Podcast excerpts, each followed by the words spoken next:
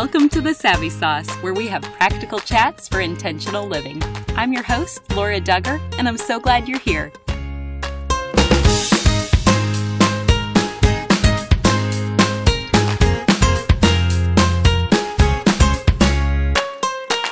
The principles of honesty and integrity that Sam Lehman founded his business on continue today, over 55 years later, at Sam Lehman Chevrolet Buick in Eureka. Owned and operated by the Birchie family, Sam Lehman in Eureka appreciates the support they've received from their customers all over central Illinois and beyond. Visit them today at lehmangm.com. When I think about intentional holiday traditions, Shawn Mazelin is the first person who comes to mind. She has been a personal mentor of mine and many others. I've heard her grown children say how much they valued her intentionality and purposeful traditions. I hope you enjoy our chat. Hi, Shawn. Thanks for coming on the Savvy Sauce. Hi, Laura. It's great to be here. For anyone who has not met you yet, can you just share a little bit about yourself? So, I am in my 30th year of marriage. I have two adult daughters, two son in laws, a son that is a senior in high school, and another son that is a freshman in high school. I work at a local maternity home for the last couple years, and I've been very busy with our church and other projects in the community and you have always poured so much into your family. Why was it important for you to make holidays special with your family? You know, I think that it's so important to build memories. And those are more important, I think, than even the gifts that you can purchase. And when my kids get together, even now as grown adults, they'll talk about some of the fun memories of growing up together and the things that we did and the ways that we celebrated but I never hear them talk about an item that was purchased. It's always about the quality time that we spent. And for people that didn't know you as you were raising your children, were you a part time working mom, a full time working mom, stay at home mom? What did that look like? You know, at various times in our marriage, I've done all of those things. It depended on how I needed to be the best helpmate to my husband. So we were also missionaries for 17 years of our marriage. And when you do that, you're living on faith support. And so sometimes I would need to work a part time job or a full time job.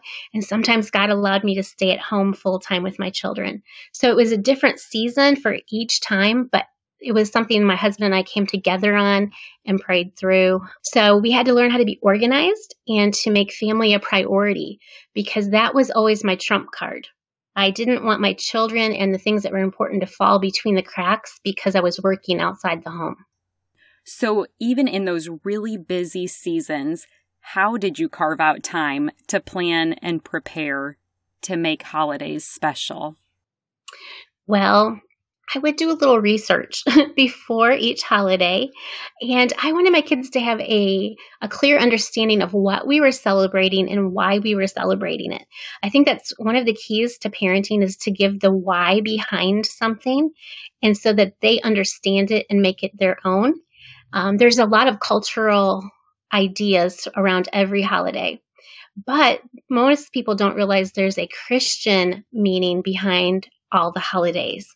And so I wanted to dig to the root of each time and celebrate those moments. For example, Christmas, everyone knows, you know, it's the birth of Jesus, but then there's also Santa Claus. Easter, you have the risen Christ, but then there's the Easter Bunny. St. Patrick's Day, people talk about shamrocks and green beer different things like that. And it's really about a man who became a Christian and went back to a country that had enslaved him and he taught the gospel. As I go through and I, I, look at those things, then we've talked about what is important. And so for Christmas, I didn't always do it. You know, as young moms, you're kind of figuring different things out, but we had certain stories that we would share or movies that we would watch um, that were about the birth of Christ. And when we gave gifts to each other, it had a meaning to it. And we'd look for places to serve and give to other people besides ourselves.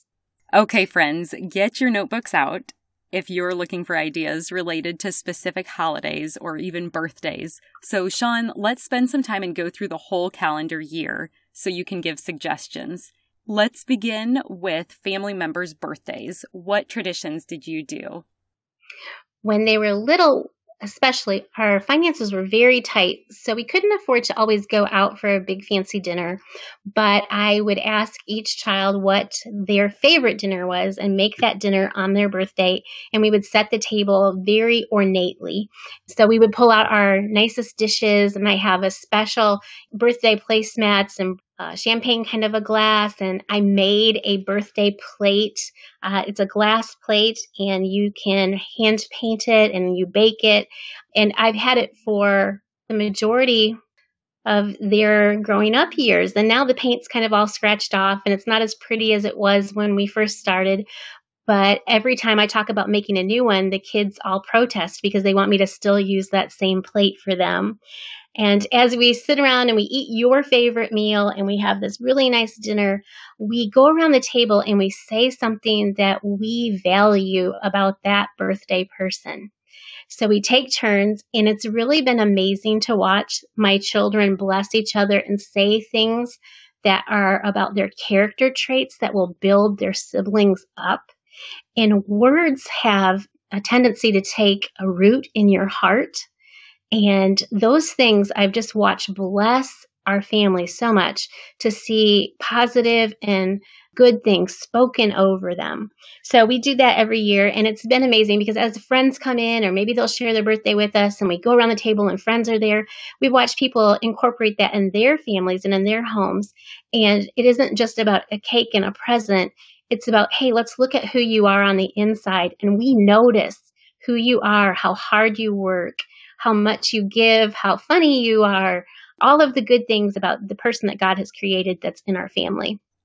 What about moving on to New Year's Eve and New Year's Day? Did your family do anything special for that?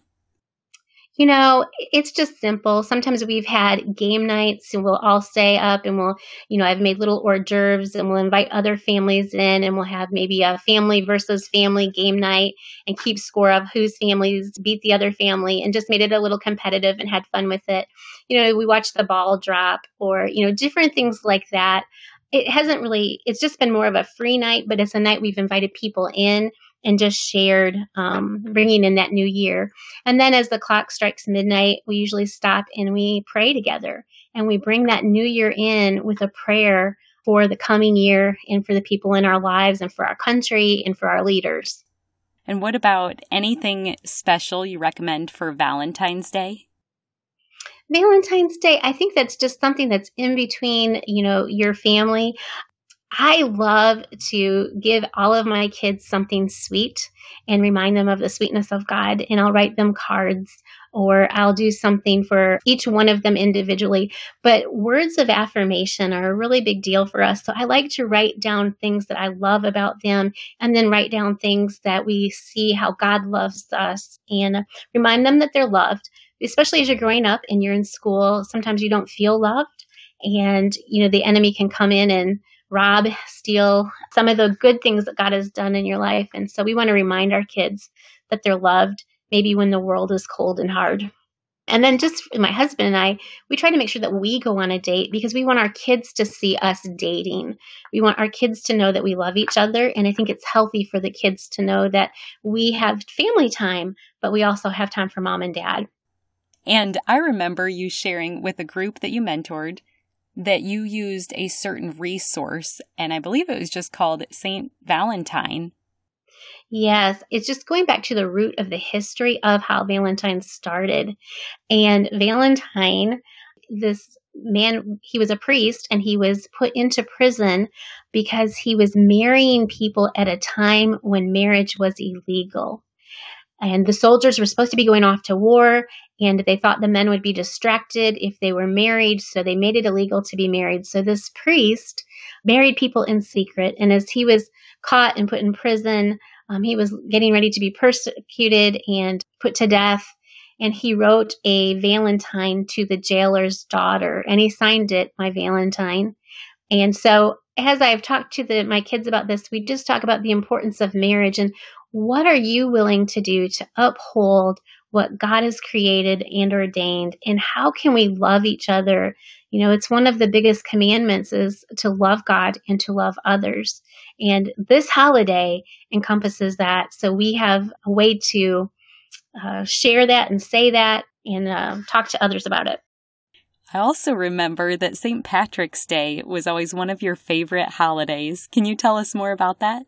Sure. I love that day because it is about a man who was captured into slavery in Ireland and then he escaped and some bishops found him and he was taught the gospel and he accepted Christ as his savior and he went back to Ireland and then he shared the gospel with people and he shared it in a way that it impacted the entire nation.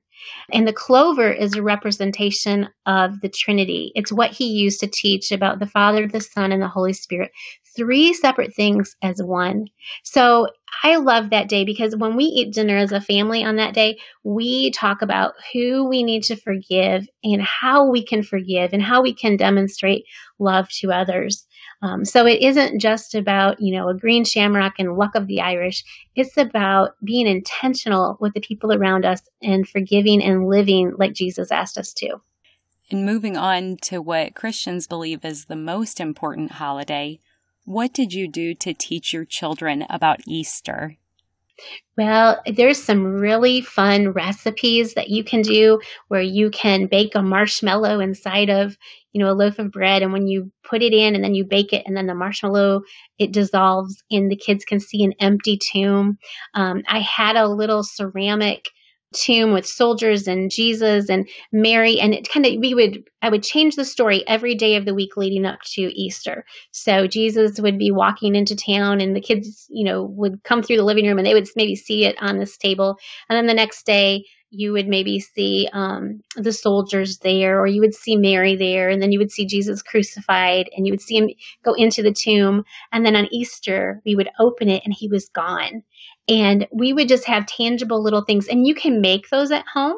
Um, there's lots of great things on Pinterest to show you how to make those, but just making sure that the kids knew it wasn't what we're doing had a purpose and a meaning much bigger than an Easter bunny because our Savior gave his life for us. And so we wanted to help them to understand that as early as possible that he died for us, but he's living in heaven and uh, we can go there one day. So that's hard to, for a little mind to capture. So there are some great tools out there for that. I love that. It reminds me of my own tradition growing up with my family. We would call them empty tomb rolls or resurrection rolls, kind of what you were speaking about. It was just a good visual aid as a child to start to understand a glimpse of this mystery. But for anybody listening who wants to incorporate it, you, like Shawn said, you take a marshmallow, you roll it up in a crescent roll, and then you can dip it in butter and then roll it in cinnamon sugar and bake it, and the marshmallow will disappear. So that's a great practical tip to apply today. How about the 4th of July? It was just a family time, cookouts, sparklers, going to see fireworks. Um, we have holidays as a priority with our kids. So I know there's a lot of families that holidays roll around and everybody scatters and goes other places. But for us, it was another time for us all to come together and celebrate our nation and, and maybe not in a way that was in a deep meaning because we have so much heaviness on so many other holidays, but just a fun time that we're celebrating our independence as a country and and as having that time as a family. What about Halloween? That can be a tricky holiday. So, how did your family navigate it? Sure. You know, um, when my husband and I were first married, I tended to swing very strictly on Halloween, and we didn't celebrate it at all. I had read many books and had a hard time with that holiday people would come and knock at the door and we wouldn't answer the door and we'd pretend that we weren't home and that really didn't accomplish anything. So we didn't love that holiday, but we didn't really know what to do with it. And then churches started offering things to do. So we started to participate more in what our churches were offering. And then we did finally come to a point when we were at home and we would hand out candy and maybe hand out a track with it uh, and explain what the gospel was to people. Um, but the origination of that holiday is very pagan and it's not something that we really had wanted to celebrate. So we drew some lines uh, with what we were celebrating and how we celebrated it and try to talk through it with our kids. Why do they dress up with costumes and why are they asking for candy? And we wanted to explain to them that it, it seems simple, but everything has a meaning. So um, we just wanted them to be cautious. And it's been amazing because, you know, I have one daughter that's grown up and she doesn't celebrate Halloween now. Um, and I have another one that hands out candy at her door. But both of them, I think, would just participate with whatever at their church. That makes sense. And that gives freedom to each listener to use their own discernment, like you said, maybe to understand the meaning behind it. But what an incredible thing to help bring the light of Jesus and be able to redeem something so dark. Right. What do you like to do for Thanksgiving traditions? We love to have a blessing jar where through the year you write things that you're grateful for and we put them in the jar and we keep them throughout the year. And then on Thanksgiving, pass that jar around and everybody read one of them. Um, and sometimes there has been years where we haven't been great about keeping up with that. So maybe the day before we're scrambling to write things and put them in the jar so we can read it the next day. But we like to make sure that we do say something that we're thankful for. And having family in, and again, making it special, decorating the table, making it ornate and something that's more than just your average everyday dinner. So we pull out our nicest dinner glasses and our nicest plates and our nicest tablecloths and linen napkins and napkin rings and the nicest serving bowls. And it's a time that we really are coming together and saying, Thank you, God, for all of these things and all of these people and all of these situations one thing that I've learned is life is very short and we don't know when the last time we'll all be together is. And uh, I've had holidays where um, the next year maybe that family member was no longer living and we didn't realize at the time that was the last time we would have with that family member. And so making those moments special and then we also have a book that we pass around, and everyone writes in that book what they're thankful for. And we've had this one journal that we've written in for about 20 years, and it's a pretty big book.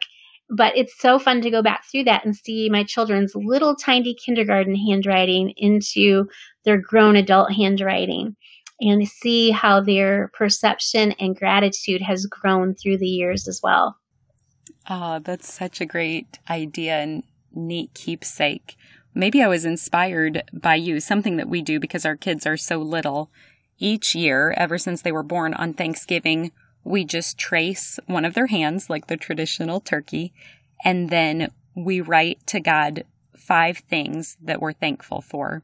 Oh, I love that. And we just stick it in this Thanksgiving book that we have, and we can pull it out and see how their little hands have grown over the years. And their prayers of gratitude. Mm, I love that. Okay, well, we saved the biggest holiday for last. What Christmas traditions or meals do you recommend? Well, Christmas tradition, um, you know, there are the fun things, the, the stockings, those fun things that we can hang up and put up. And I think my kids have always enjoyed their Christmas stockings more than anything that they've ever received as a tangible gift. But we go ice skating every Christmas Eve. We try to get all dressed up after that, and we go to a very nice restaurant as a family. Um, and there's a an older um, mansion of a house here in the area that's turned into a restaurant, and we love to go to this place and go for an elegant dinner and you know just to have something that stands out with the kids and we do that on christmas eve and then christmas morning everyone wakes up and you know you're in your Christmas pajamas, and you we are always opening one gift on Christmas Eve, and it's always pajamas. And they put those on and they sleep in them and they wear those for Christmas morning. And then we have that opening our gifts. And while we're opening our gifts, I've got a Christmas casserole that's cooking. And so after that, we're going into and having a, a big brunch. And then everyone's playing with their items or, you know, whatever they've gotten for Christmas. And then we transition into the afternoon with a big dinner and family and just people coming in or friends coming in or maybe people that don't have family in the area coming over. and just having that time of having the time together. But my husband always reads the Christmas story and shares that. And we just take that time and remember God sending his son. And we read that as a family. And we again have a time of prayer and we just celebrate who Jesus is. And we're so grateful for that. And uh, we may watch, you know, the Nativity movie or other Christmas movies and just try to prepare our heart the whole time, not just for the things that people are going to buy that are under the tree, but our heart for who lives there. You mentioned a breakfast casserole, even getting really practical for someone who's listening and maybe they're a mom and they feel overwhelmed at Christmas time. Did you make some of that food ahead of time so you could be more fully present that day? I did. I usually made that on Christmas Eve morning because I told you we have a very full activity day and we're running. So I just would even take, it depends what I had and where we were, but you know, just eggs, spinach, maybe some bacon crumbles, cheese, mix it all up and let it sit in the fridge overnight and then bake it the next day. You shared a really great recipe that was a French toast casserole. Do you remember that? I do. And I don't have the recipe in front of me, but yes, that French toast recipe is one that you make. It's actually, I think it's an Amish French toast recipe. And you can make it the day before. It sits in a refrigerator overnight and then it just bakes while you're opening presents. And it's so easy. And it smells the whole house. And you can even start to associate those smells with Christmas time as a memory. yes. Well, are there any other resources that come to mind that you want to highlight with any of these traditions? Oftentimes we think of food or resources or time spent together. Is there anything else you would add? With Easter, I have resurrection eggs that we share, and you can order them from Family Life and we go around the table and everyone opens one egg on Easter Day and it tells you part of the Easter story. And that is always a fun thing for the kids and the adults to do is to open that up and to see the different parts of the aspects of Easter.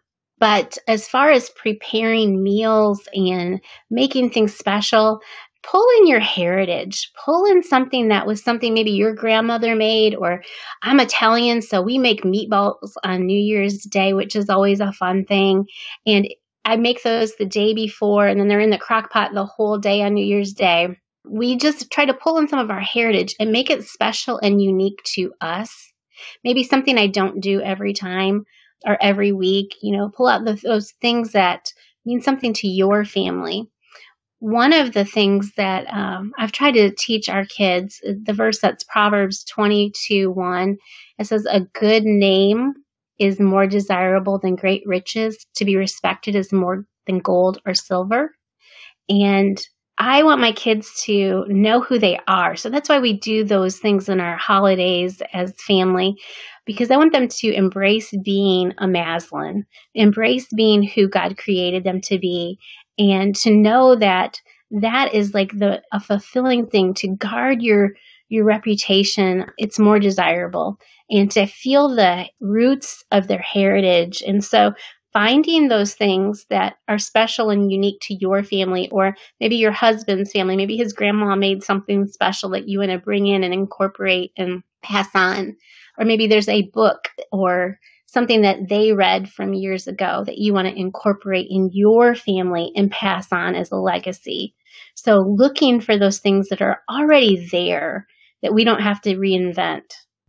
I've never thought of that before. And we're going to link to quite a few resources and ideas in the show notes just so people can come here, grab whatever tip works for their family, and hopefully be inspired to create some memories today. And now a brief message from our sponsor. Sam Lehman Chevrolet Buick in Eureka has been owned and operated by the Birchie family for over 25 years. A lot has changed in the car business since Sam and Steven's grandfather, Sam Lehman, opened his first Chevrolet dealership over 55 years ago. If you visit their dealership today, though, you'll find that not everything has changed. They still operate their dealership like their grandfather did, with honesty and integrity. Sam and Steven understand that you have many different choices in where you buy or service your vehicle. This is why they do everything they can to make the car buying process as easy and hassle free as possible. They are thankful for the many lasting friendships that began with a simple, Welcome to Sam Lehman's. Their customers keep coming back because they experience something different. I've known Sam and Steven and their wives my entire life, and I can vouch for their character and integrity, which makes it easy to highly recommend you check them out today. Your car buying process doesn't have to be something you dread. So come see for yourself at Sam Lehman Chevrolet Buick in Eureka. Sam and Steven would love to see you, and they appreciate your business. Learn more at their website, lehmaneureka.com, or visit them on Facebook by searching for Sam Lehman Eureka. You can also call them at 309 467 2351. Thanks for your sponsorship. Hey friends, I just wanted to give you a quick reminder that we're asking for ratings and reviews on whatever platform you use to listen to this podcast. If you would be willing, could you also hit subscribe to the podcast and share this with a friend? Thanks for listening. Now back to the show. We are called the Savvy Sauce because savvy means practical knowledge or discernment. So, Shawn, as we conclude today, what is your savvy sauce? My savvy sauce is taking my family and letting them know how greatly they are loved, to be that encourager. Sometimes as a mom, we become very heavy and we can become about correcting and training, but we forget the loving, the kind, the fun, the investing part of it. And so my savvy sauce today would be to be the encourager and to look for the creative, fun ways to build memories into your family. You have such a heart of encouragement, and thank you for sharing all of that with us today. Thank you. One more thing before you go. Have you heard the term gospel before? It simply means good news, and I want to share the best news with you. But it starts with the bad news. Every single one of us were born sinners, and God is perfect and holy, so he cannot be in the presence of sin. Therefore, we're separated from him. This means there's absolutely no chance we can make it to heaven on our own. So, for you and for me, it means we deserve death and we can never pay back the sacrifice we owe to be saved. We need a Savior. But God loved us so much, He made a way for His only Son to willingly die in our place as the perfect substitute. This gives us hope of life forever in right relationship with Him. That is good news. Jesus lived the perfect life we could never live and died in our place for our sin. This was God's plan to make a way to reconcile with us so that God can look at us and see Jesus we can be covered and justified through the work Jesus finished, if we choose to receive what he has done for us. Romans 10:9 says that if you confess with your mouth Jesus is Lord and believe in your heart that God raised him from the dead, you will be saved. So would you pray with me now? Heavenly Father, thank you for sending Jesus to take our place. I pray someone today, right now, is touched and chooses to turn their life over to you. Will you clearly guide them and help them take their next step in faith to declare you as Lord of their life? We trust you to work and change the lives now for eternity. In Jesus' name we pray. Amen. If you prayed that prayer, you are declaring, Him for me, so me for Him. You get the opportunity to live your life for Him. At this podcast, we are called Savvy for a reason. We want to give you practical tools to implement the knowledge you have learned. So, you're ready to get started?